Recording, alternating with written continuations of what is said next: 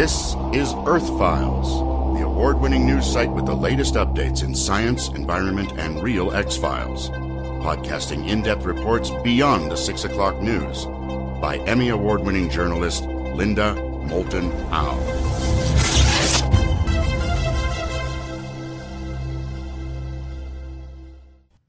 Hi, everyone here and around the world, and cheers to all the new friends I met this past weekend in San Diego at the Portal to Ascension conference. So far, there has not been an April 2023 headline from the Webb Space Telescope confirming a biological signature in the TRAPPIST 1 solar system, as predicted by the aerospace source. But everyone from abductees to investigators that I talked to at the conference strongly feel palpable energies in the atmosphere around us, as well as in vivid dreams that some of the abductees are having about something big is coming in Earth's future the same theme of my two most recent Earthfiles YouTube channel podcasts with Benji in Melbourne, Australia, and Professor Bruce Solheim in California. Well, last night I found an email with a video attached from Ohio resident Amity Robinette, who lives only a half hour southwest of Wright Patterson Air Force Base in Dayton.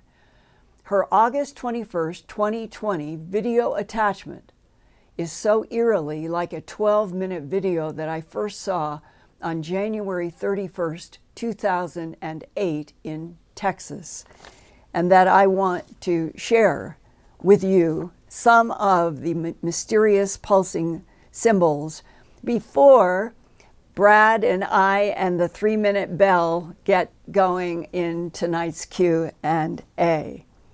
So we're going to go back to video that is 15 years ago when I was interviewing people in the Stephenville, Texas region, where various sizes of uh, UFOs were being reported. And on January, in January of 2008, out at the Stephenville Clark Field Municipal Airport on the east side of town, I'm going to show you some of the video that was photographed. It was 10:10 p.m., January 19, 2008. David Carone saw a pulsing light in the night sky and began videotaping with his arm and camera braced against a wooden post on the porch.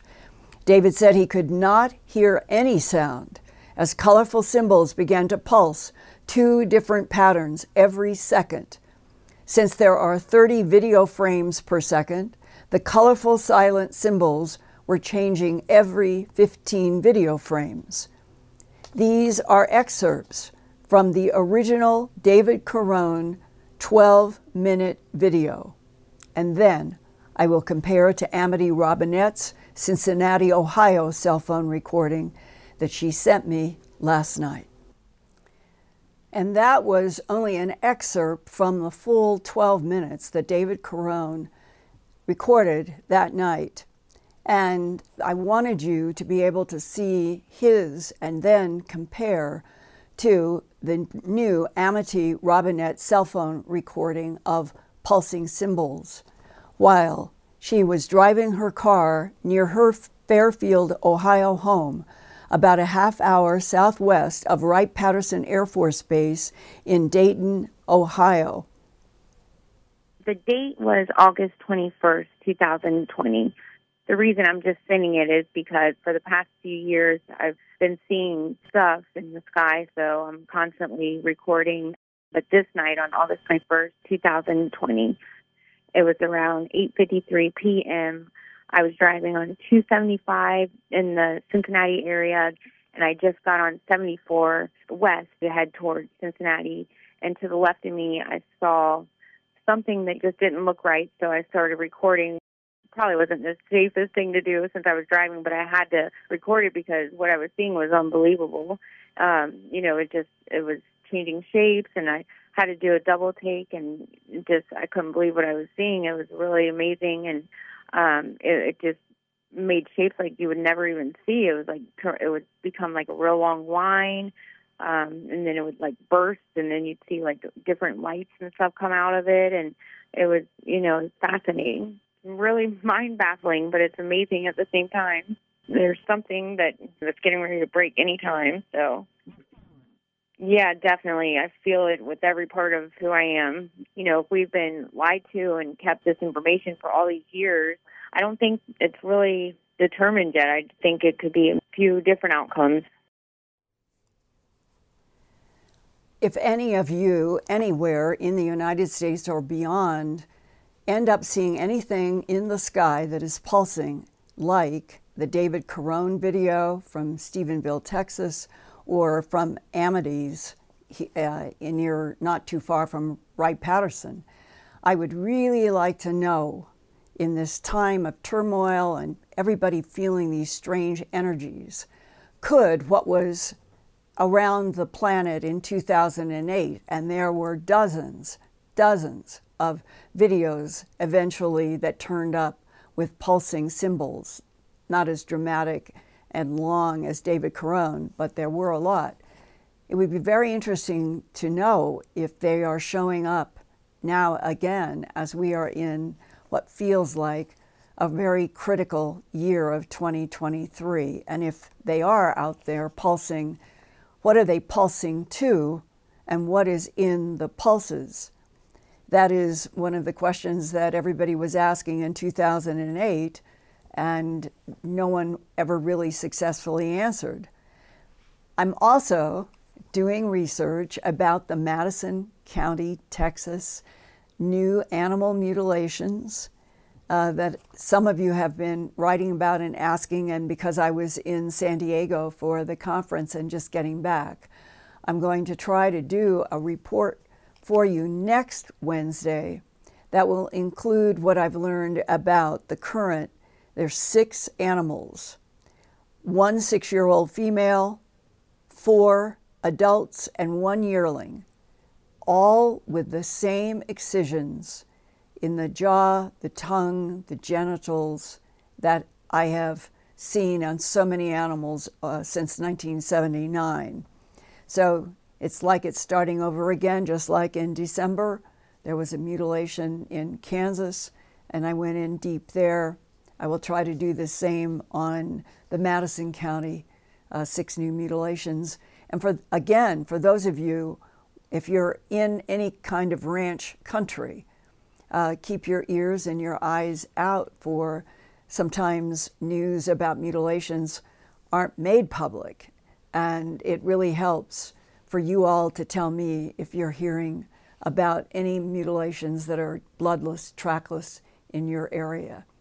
So, with that, knowing that there's a lot percolating and that I welcome you getting me information uh, through email or through uh, text or through ProtonMail, let's move on to the fun of doing three minutes. Uh, Brad, hit that bell. I will try to the best of my ability uh, to answer with before that bell rings, and you know I'm sometimes not very good at doing that, but I will try tonight. And uh, dear Ian is in the hall waiting for us to get started with the Q&A. Ian, are you there? Yes, I am. I got back from San Diego yesterday, so I've got over the jet lag thing. So it was a brilliant conference, wasn't it, Linda? Yes. It was so great to meet so many of our viewers there who kind of it, introduced themselves. It was, and it felt like pre COVID because for at least a while, unless another variant gets horrible again, everybody was hugging everybody again. It was the first time that I felt that it was genuine and it was wonderful if we could just get the whole planet back to where everybody could hug everybody without wanting to shoot, uh, afraid of germs. Uh, so, wouldn't you agree, Ian, that we had sort of like an echo of the way things were in 2018? That's right. Yes, and I think the last time we had such a good conference like that was in 2019 at the conference, at the Contact in the Desert conference at Indian Wells, California, which we'll be doing again, of course, in yes. June. Yes, the first weekend in June, uh, we'll all be meeting in the uh, beautiful hotel in Indian Wells, and it will be, I hope, that there will be no uh, rise in germs or anything else, and that we can have another uh, uh, one of these conferences where everybody is thrilled to be there. The material is fascinating, and everyone wants to support. So, Ian, what do you want to do in terms of Q and A and interfacing with Brad and his bell?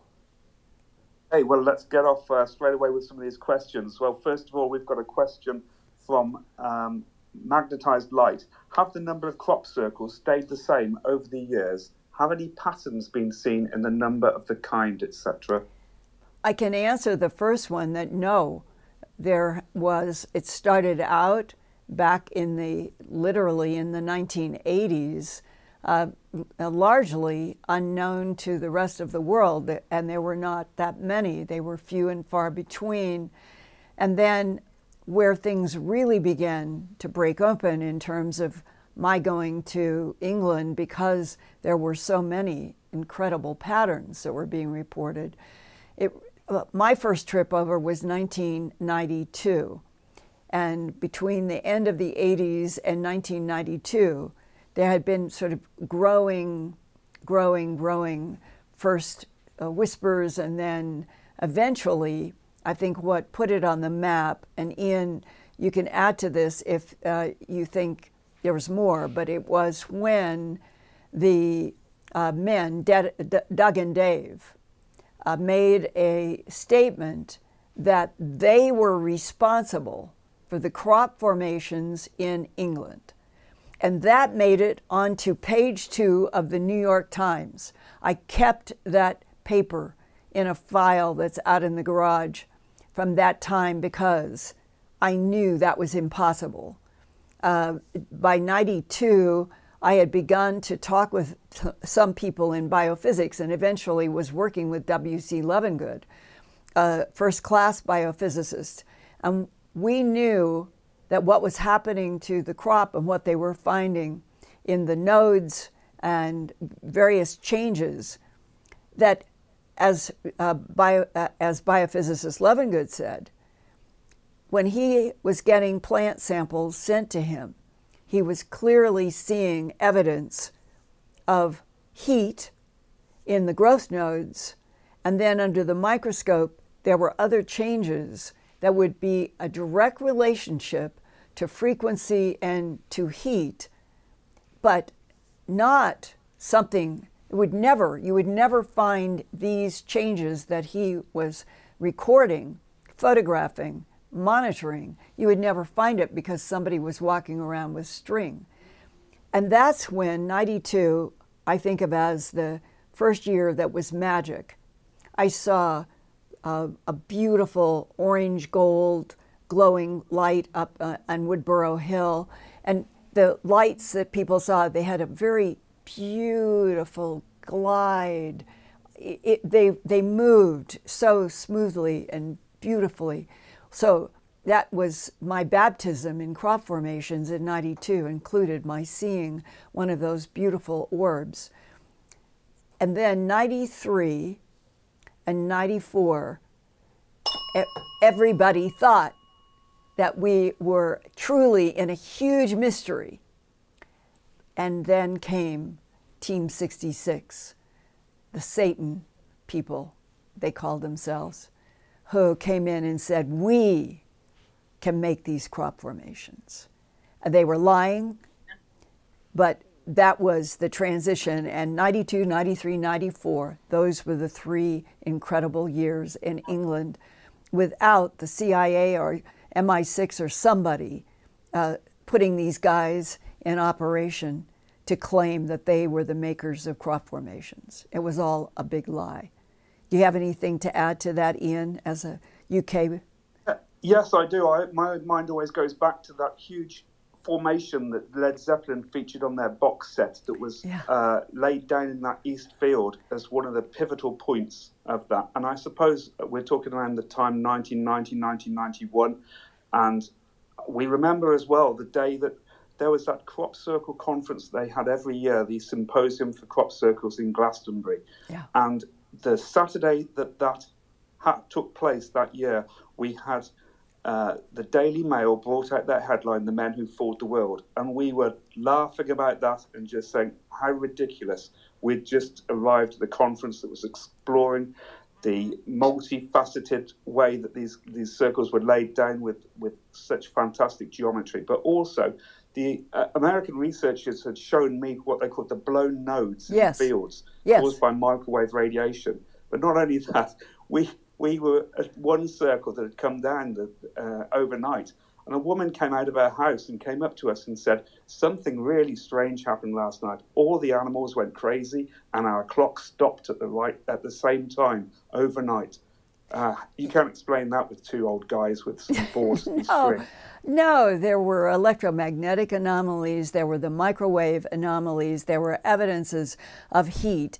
Uh, the list goes on and on about the anomalies at a biophysical level.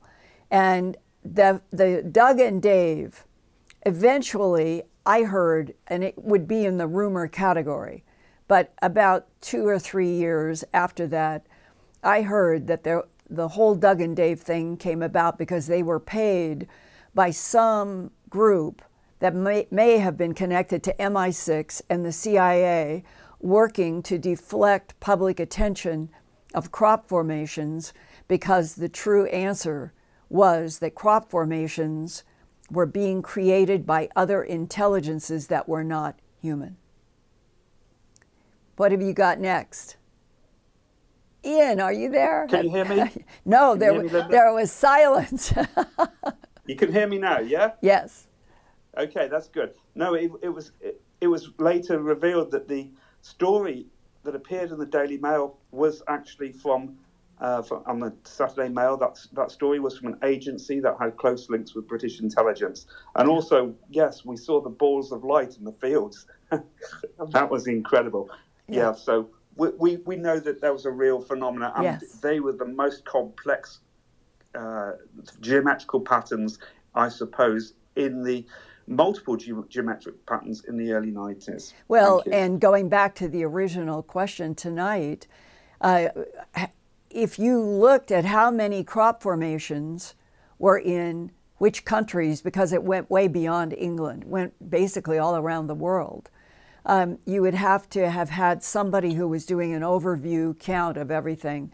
Some people probably have that information, but the crop formations sort of went in, would you say, a bell shaped curve, where by 1994, I think of that as the last great year without the uh, interference of the so called Team Satan. And then there was a, a sort of a, a drop off in the number of crop formations, but they became more fascinating in terms of high anomalies for the rest of the 90s. And then 2001, the year before, the pattern out in front of the Chilbolton Observatory that had the head and then had the uh, binary uh, code that was the Carl Sagan sent off in the gold uh, leaf out into space with Drake from Cornell. There was a variation with an answer. And so, in a strange way, as the team Satan tried to claim that it was responsible, it was as if the, we'll call it the phenomena of other intelligence, upped the ante and started making things like the uh, patterns in front of Chilbolton Observatory that none of those people could ever have done in a million years.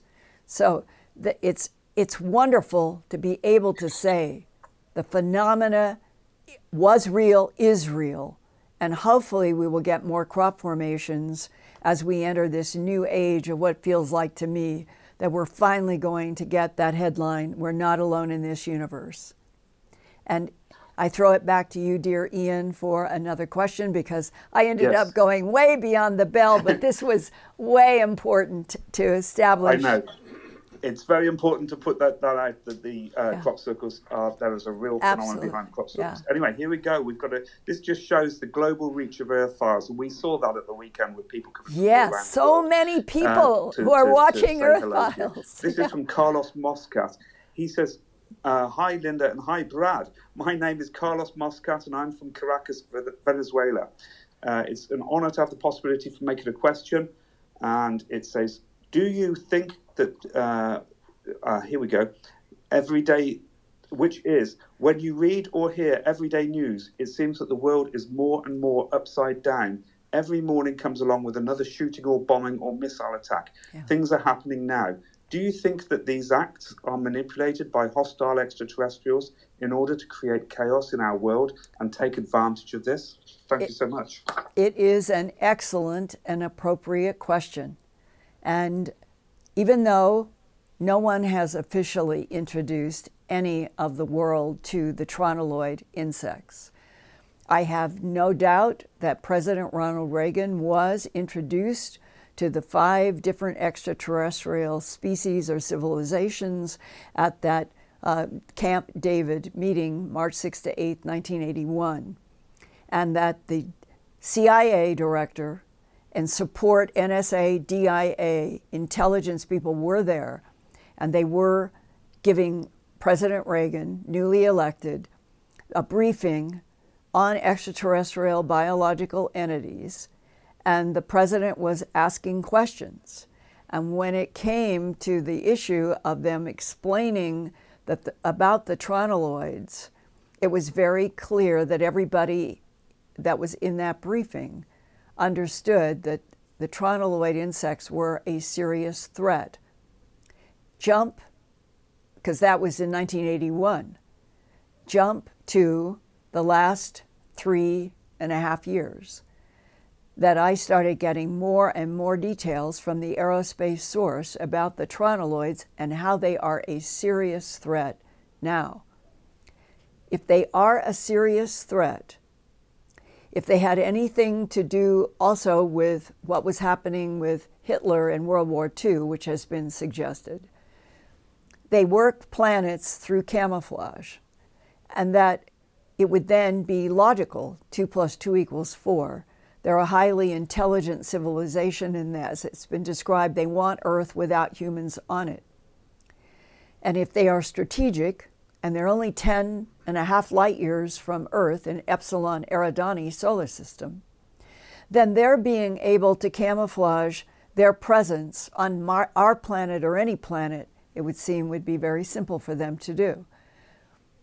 And that is uh, linked directly back to the crop formations, going back to around 1993, when one of the uh, men who always was videotaping, staying up at night, and uh, Andy Buckley, and videotaping or trying to at night to see if things would end up on his camera.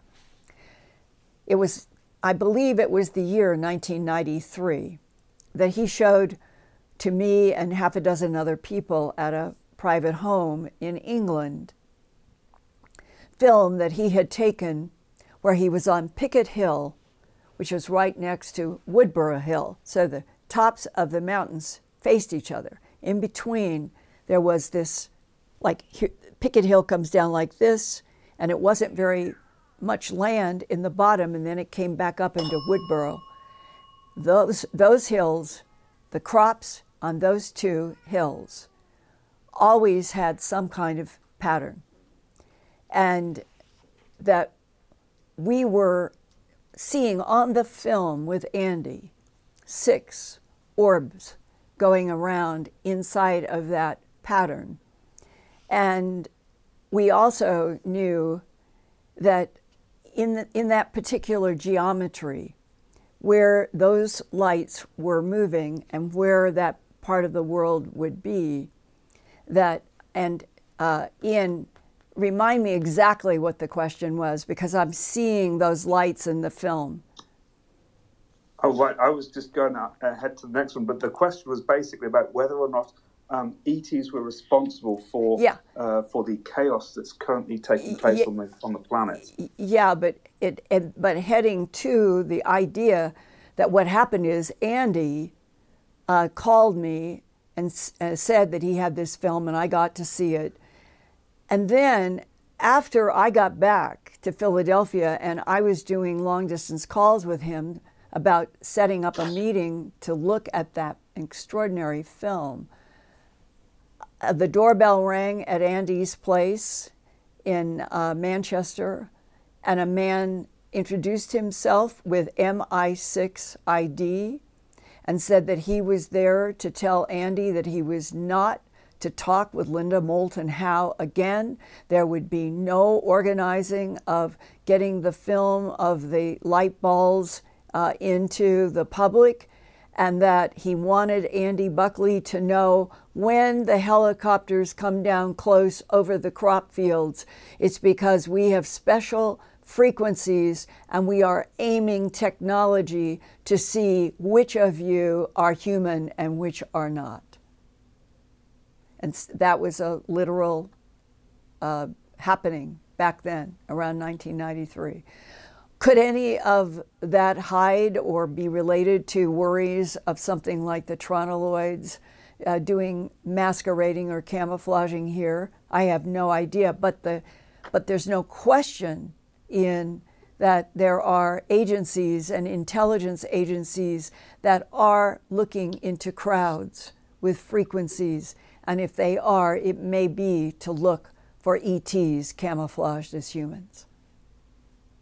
That's right. And I've always maintained as well that a lot of experiences have a signature uh, that is detected by the equipment on some helicopters, and that explains the helicopter surveillance of those experiences yeah. so quickly and so easily.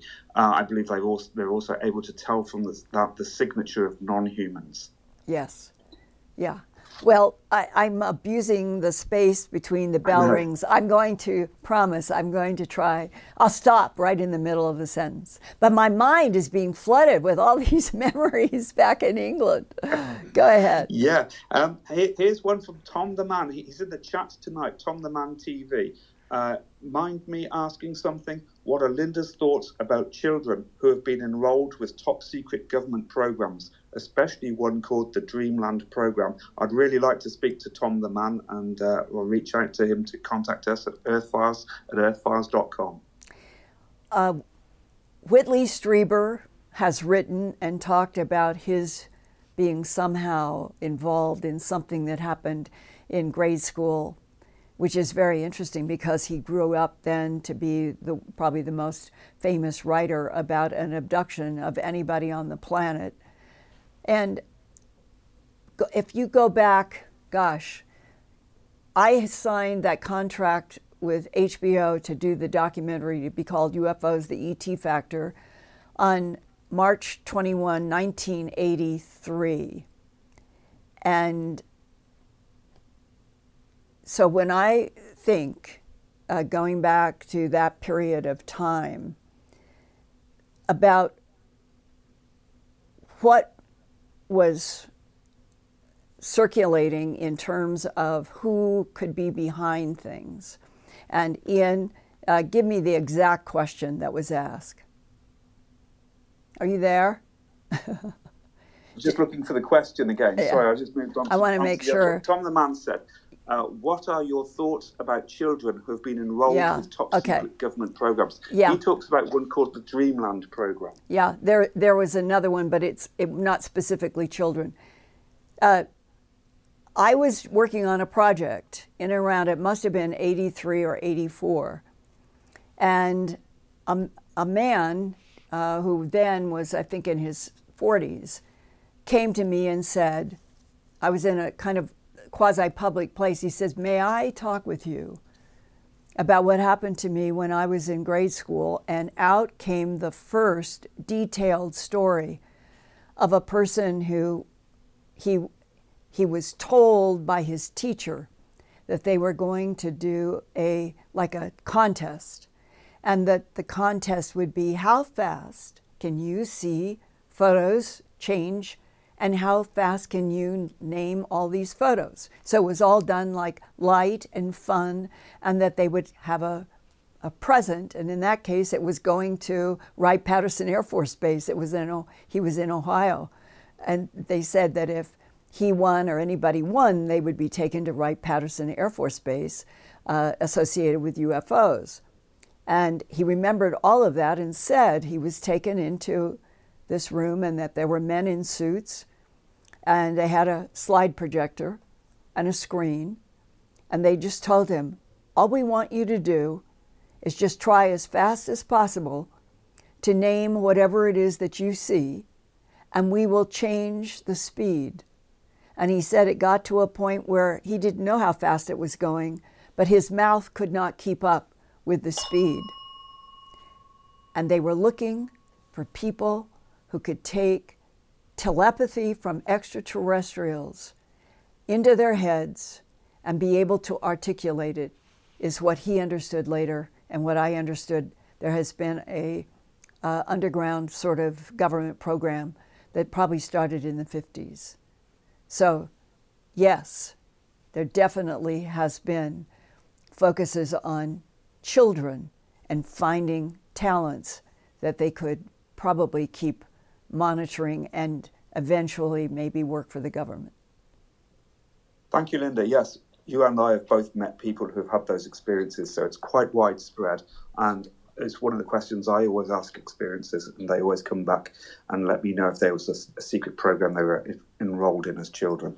I've got another question here from uh, from Rosanna Rigby, and she says, "My question to you. She's in Southern Australia. My question to you: how do you decide which people are telling the truth? I do believe, don't get me wrong, I'm just asking how you determine if someone is lying or telling the truth and not just making up stories. Do you go on gut instinct? And why? Why don't the tall whites or other beings show themselves to all of us?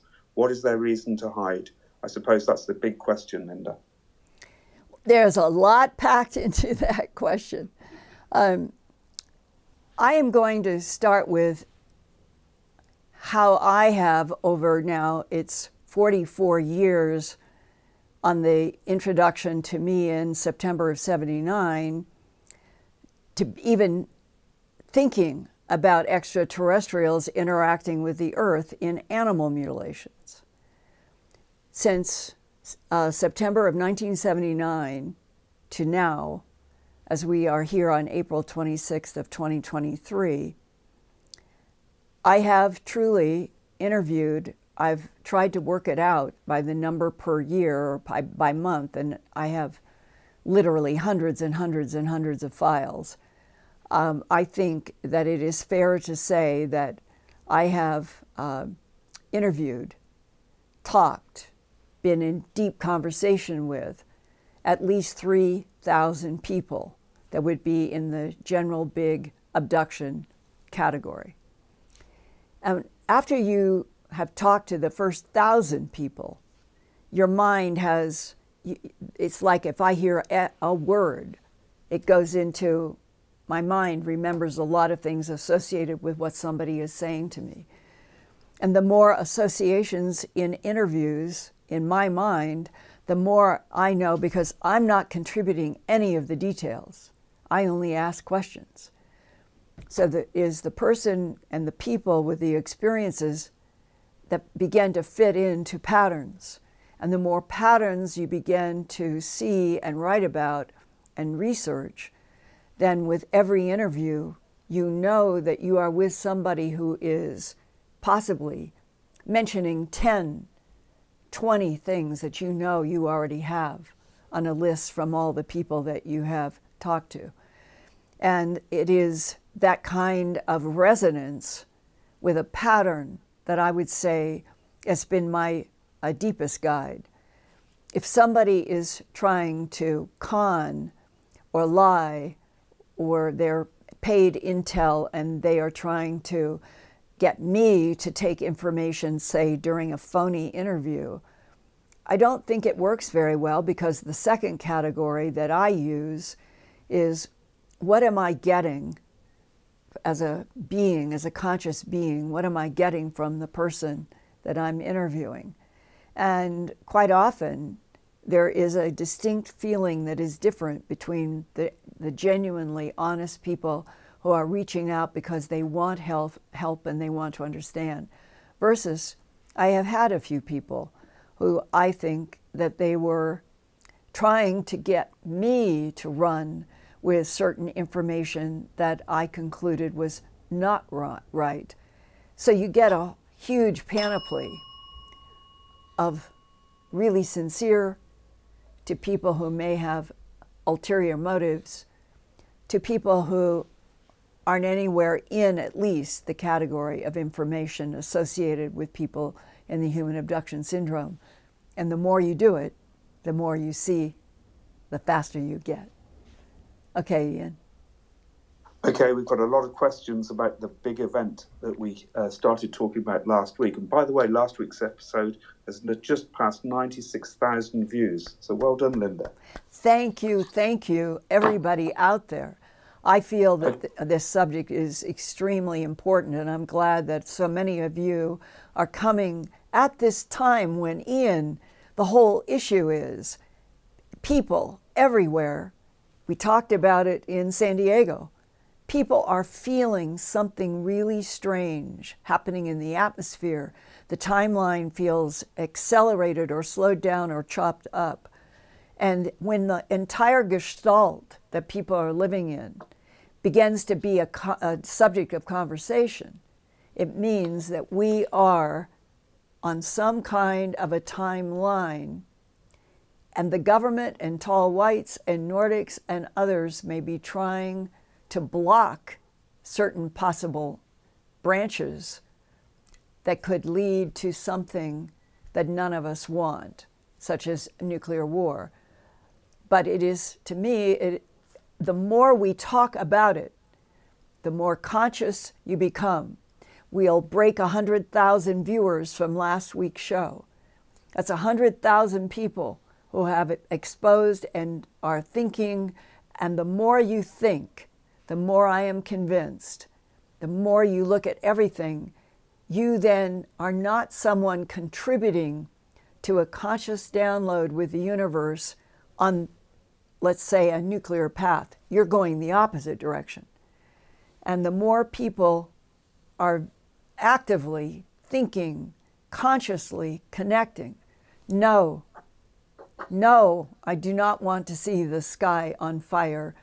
No, I do not want to see flooding anywhere. I really do think that begins to add up into something that interacts with the consciousness of the universe. So, Ian, okay, that's. Linda, the, the, let's get to the next question, which is Laura Rapp says uh, it seems that the big event differs depending on which ET race is involved flood, nuclear detonation, object impacting Earth, etc. Is it evidence of shifting timelines, or do you think they are just scare tactics used to achieve some unknown ET objective or reaction from the contactee? Well, and that's uh, Laura Rapp. We are talking about different extraterrestrial civilizations with different goals. And where we just left off about the tronoloids, they would not be trying to help us. But I have been reporting for at least three years about how the tall whites and the Nordics, at least some of the Nordics, are collaborating with tall whites. And as the aerospace person who worked shoulder to shoulder with a tall white told me, they truly have a vested interest in seeing humanity evolve, stay healthy, and be able to collaborate with this planet, not kill and destroy it. So there's long been, going all the way back to 79, starting in animal mutilations, and then talking with people like Judy Doraty about she and her daughter watching Greys excise testicles, excise tissue inside of a craft after the mother and daughter had been taken up in a beam of light. They were allowed to watch, they were allowed to interact telepathically, and that was Greys.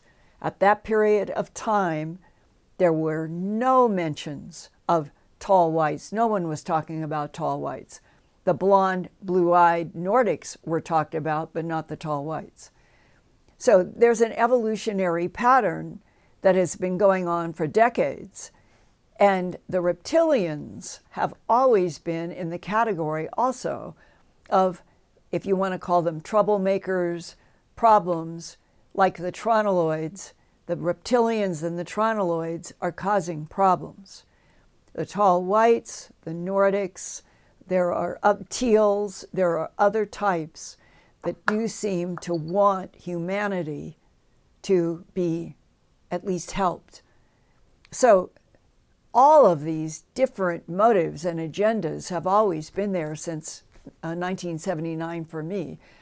But the tall whites I was not introduced to as being real, working arm to arm, shoulder to shoulder with engineers in large aerospace companies. I was not introduced to that as a fact until three and a half years ago. Ian? Yeah, okay. I got it before you, the can bell. You hear, can you hear me okay? yeah, I can now. Okay. Uh, Cindy Vetter says, I was disappointed that the UAP hearing with the Senate didn't come close to some sort of disclosure. Could it be the government is concerned about the energy, religious, and economic crises that could follow? Imagine the panic if we discovered that we were seeded from a superior race not through evolution. I would like to hear your thoughts on this. She never misses a show and has been a fan since A Strange Harvest. Thank you. Thank you for very intelligent questions. And may I throw a question back to you and to the group tonight? Why would there be any panic of any kind if, in terms of evolutionary information, we are simply told the truth that this planet for at least 278 million years. There have been competing extraterrestrial civilizations, Nordics versus Greys versus, it could be uh, the reptilians, and that they have been in conflict with each other while each of those three we're manipulating DNA in already evolving primates to create a variety, an evolutionary variety of humanoids that would have included Homo uh, uh, erectus two million years ago, and then coming up through various other humanoids, such as Denisova, and the most recent one before Homo sapien sapien was Neanderthalensis.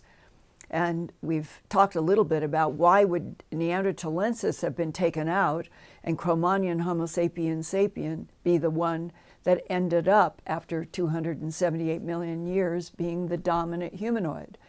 I don't have an answer to that why, but I think it's absolutely true that for 278 million years, different civilizations of extraterrestrials have been mixing and matching genes, and we are a species created by that genetic manipulation.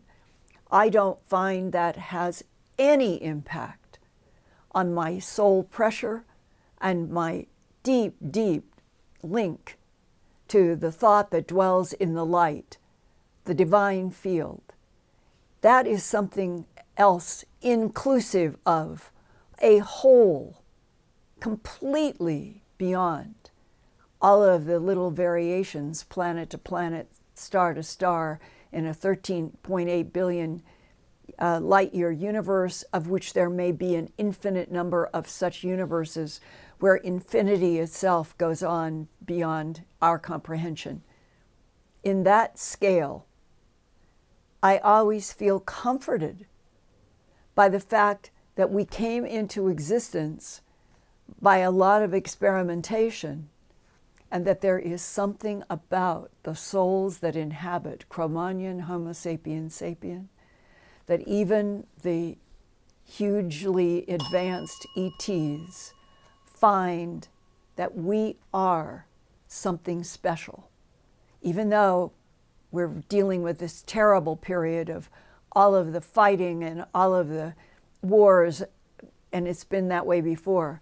But if we could come out and embrace each other, not as religions, not as dogmas, but that we are beings with powerful souls, that other beings in this universe that are advanced and trying to help life evolve, not destroy it.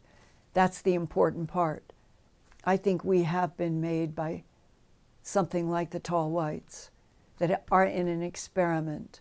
Perhaps, as in my own book, Glimpses of Other Realities, Volume 2, High Strangeness, I have a 106 page chapter about the beings in tubes, and one of the humans is told that it is an ongoing experiment of multiple advanced intelligences trying to see if they could mix and match genes in a planet from a low level and then be able through genetic manipulation to create a species that would grow and evolve and flourish with souls, minds, and bodies. And I think we are in that category. And maybe in an upcoming show, I will do a program specifically on that aspect that's in my book, Glimpses Volume 2. All of those that have my Volume 2, you can find that chapter and read about it yourself, how there is some kind of a wager that is going on between advanced intelligences about this experiment on Earth. If we put down all weapons, if we stop fighting each other over race and sex, then maybe we would very quickly be introduced to those that have been trying to do a special experiment on Earth. Not to kill us, not to kill the Earth, but the opposite to keep this glorious laboratory going. So that's my perspective. Ian?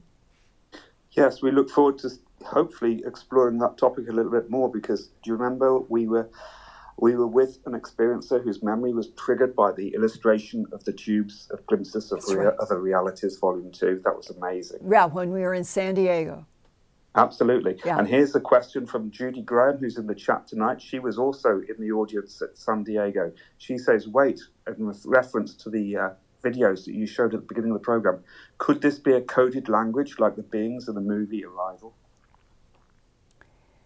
Well, I think that. I think that there are layers and layers and layers of coded messages or languages. And what I mean by that. Egypt, Mesopotamia, the deeper they go, the more they find. Two weeks ago, I received in ProtonMail. Um, clearly, I don't know the name or the phone number because nothing was provided. It just was a ProtonMail addressed to me, and it had one sentence see if you can find some sort of an exploration company that would be willing to dig 200 feet down in all of the major archaeological spots where you could get permission.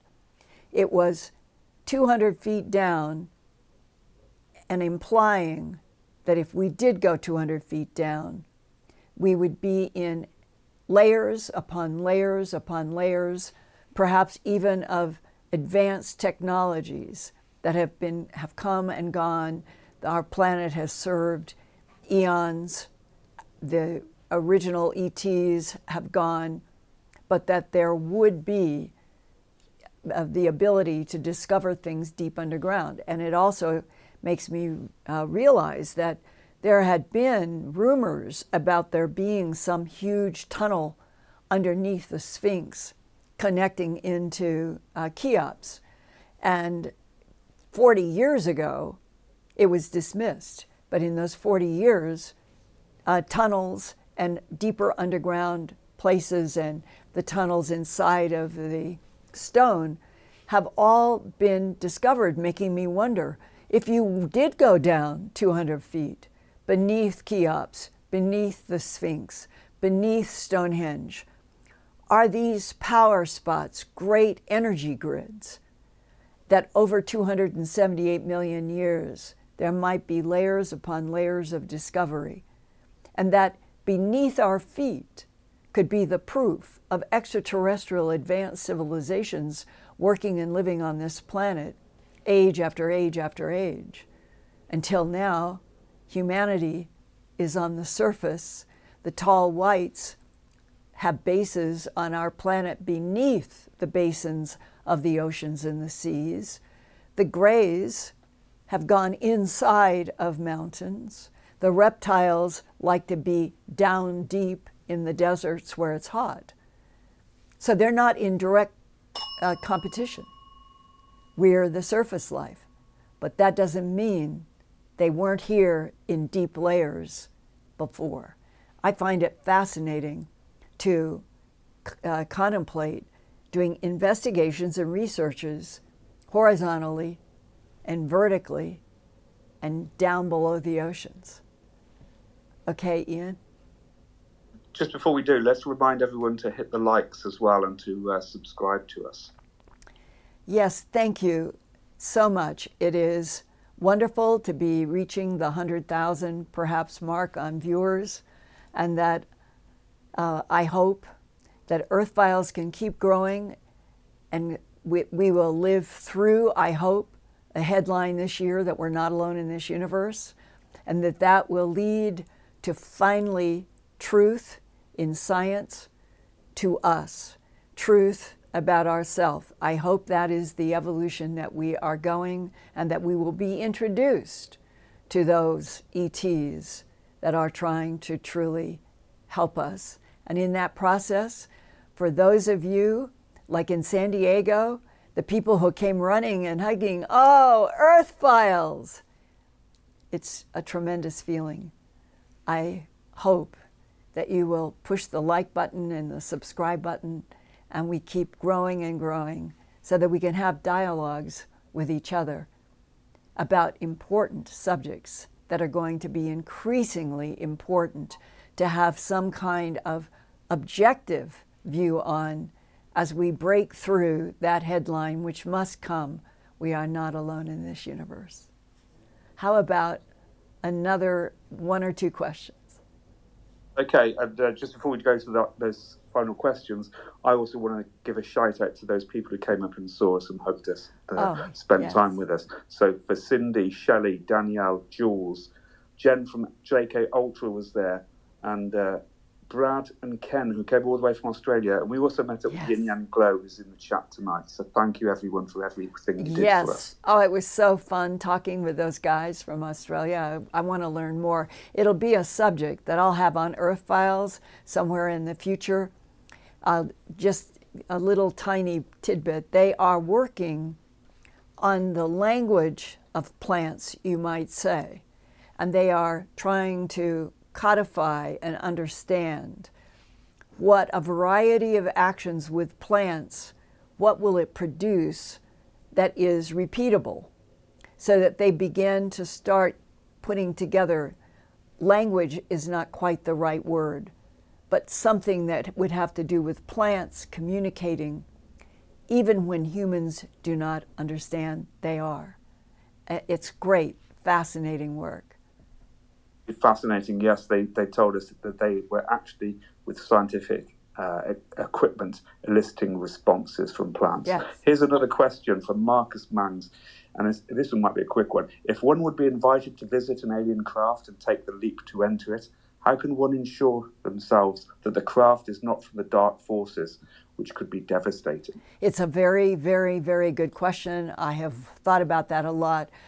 All I know is, is that if you feel your soul, you know the soul pressure, you know that you can have intuitive feelings about whether something is dark or light.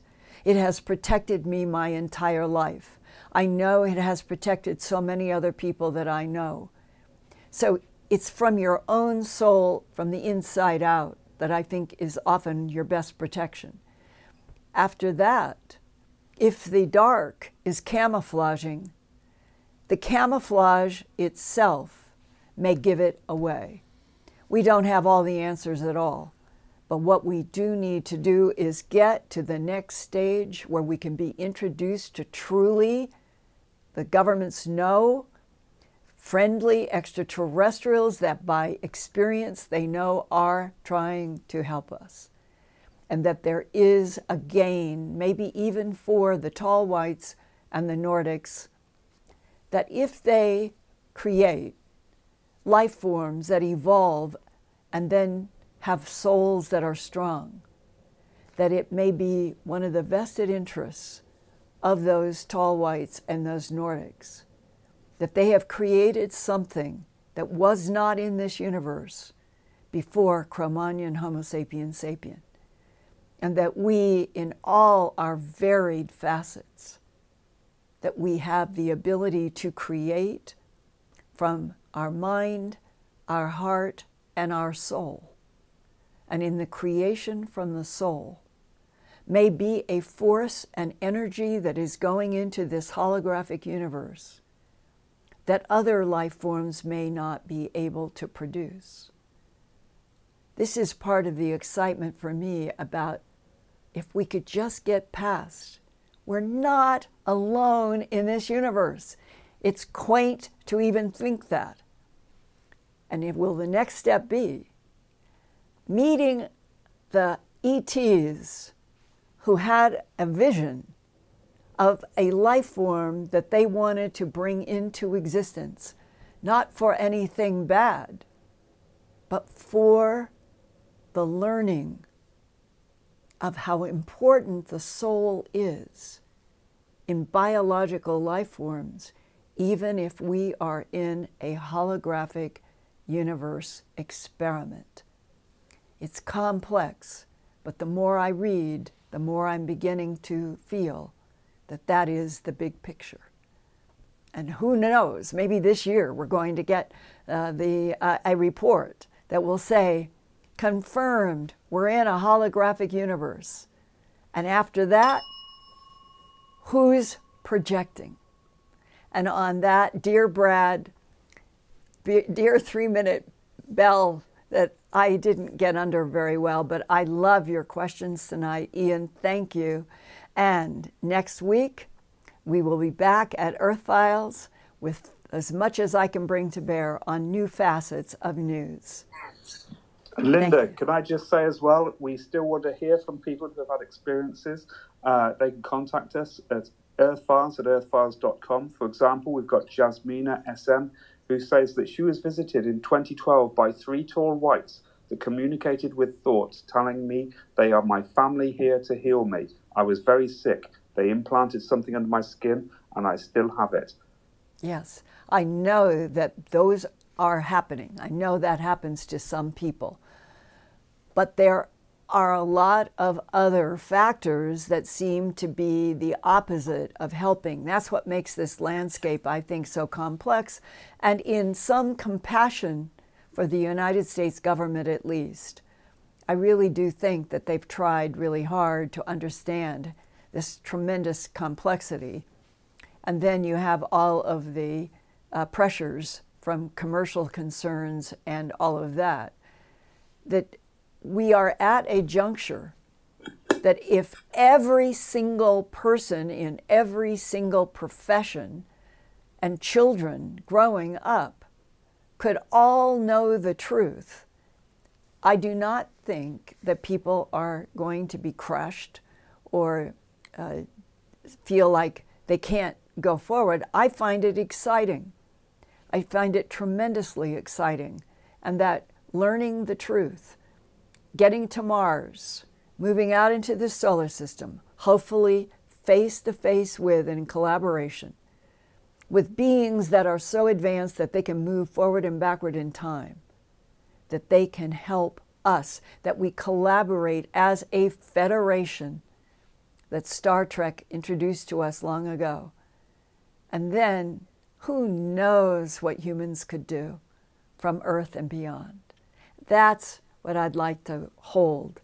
And that everybody who has experiences, as Ian is just reading from a few, that within the bounds of my getting permission, I never use anybody's name or identification or location. But if you give me permission to tell your story, then these, again, they begin to evolve and increase our understanding. And that's what I hope to do a lot more here at Earthfiles. And thank you, Ian, as always, for being there with your intelligent grace, and Brad for the images, and Eric in Toronto. We will keep on going and hope that we can do a special when that headline breaks. We are not alone in this universe. So until next week, I love you guys. Agape love each other. That will probably get this earth through a lot if we could agape love our fellow beings. Thank you.